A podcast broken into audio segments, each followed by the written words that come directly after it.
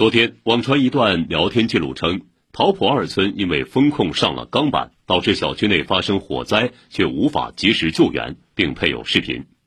针对这一传言，上海普陀消防通过官方微博表示，经查，视频画面中的小区并非桃浦二村，实际的单元门样式、墙体颜色与网传视频有显著差异。目前，桃浦二村小区也不存在用铁板将小区主出入口封闭的情况。该视频为三月中旬网传的发生在外地的某火灾相关视频。